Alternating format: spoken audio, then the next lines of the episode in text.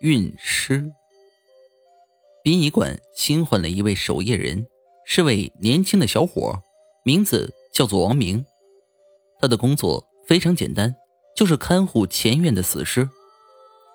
这一夜风特别大，外面黑漆漆的，天上没有月亮。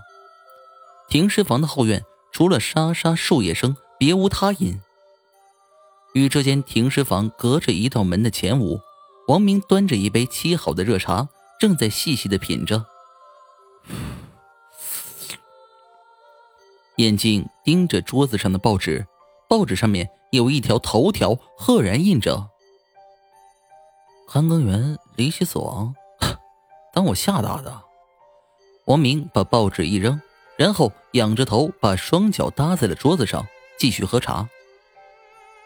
其实他这么做只是在自我安慰罢了，因为不久前这里看更的张老头突然死掉了，尸体脖子上有一道明显的勒痕，是死于窒息的。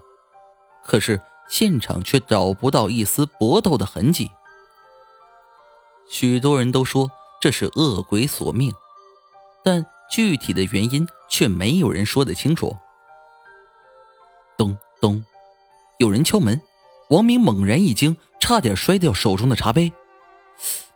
奇怪了，这么晚了，谁来了呢？不会是领导来查房了吧？不可能啊！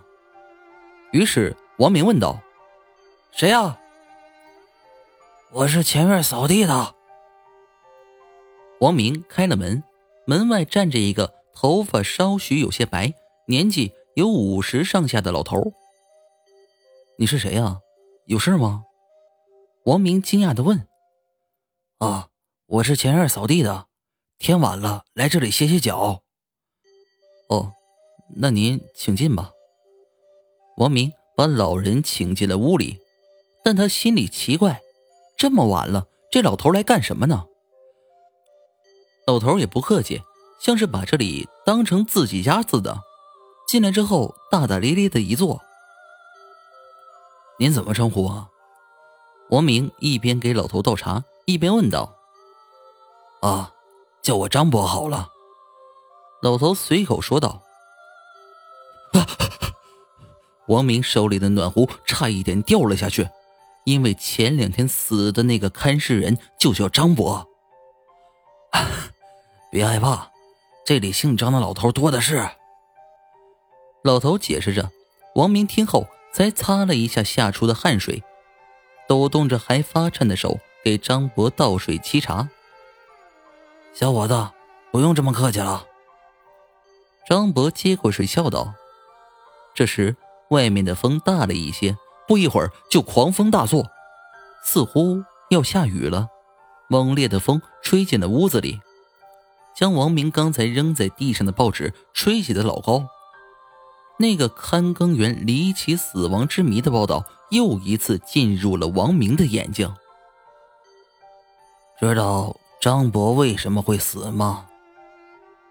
张博抿着茶说道：“不知道，死的太离奇了。他是让一个女鬼给掐死了。大大家都这么说，你也是听来的吧？”这时，外面已经下起了雨，而且下得很大。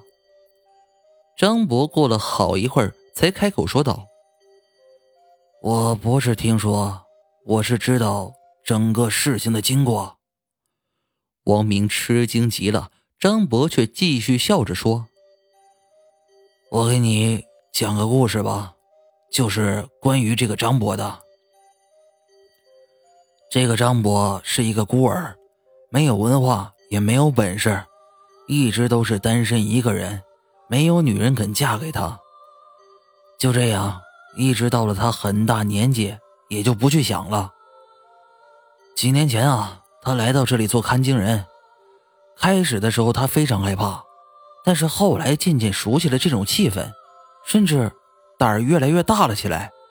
他竟然去打开冷柜看尸体，其中。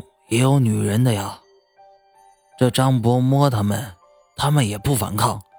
张博觉得很高兴，于是这就成了他的习惯。后来呀，他选了一个年轻漂亮的死人做老婆。打打住，打住，这这不可能！我有办法让你相信。王明感到很好奇。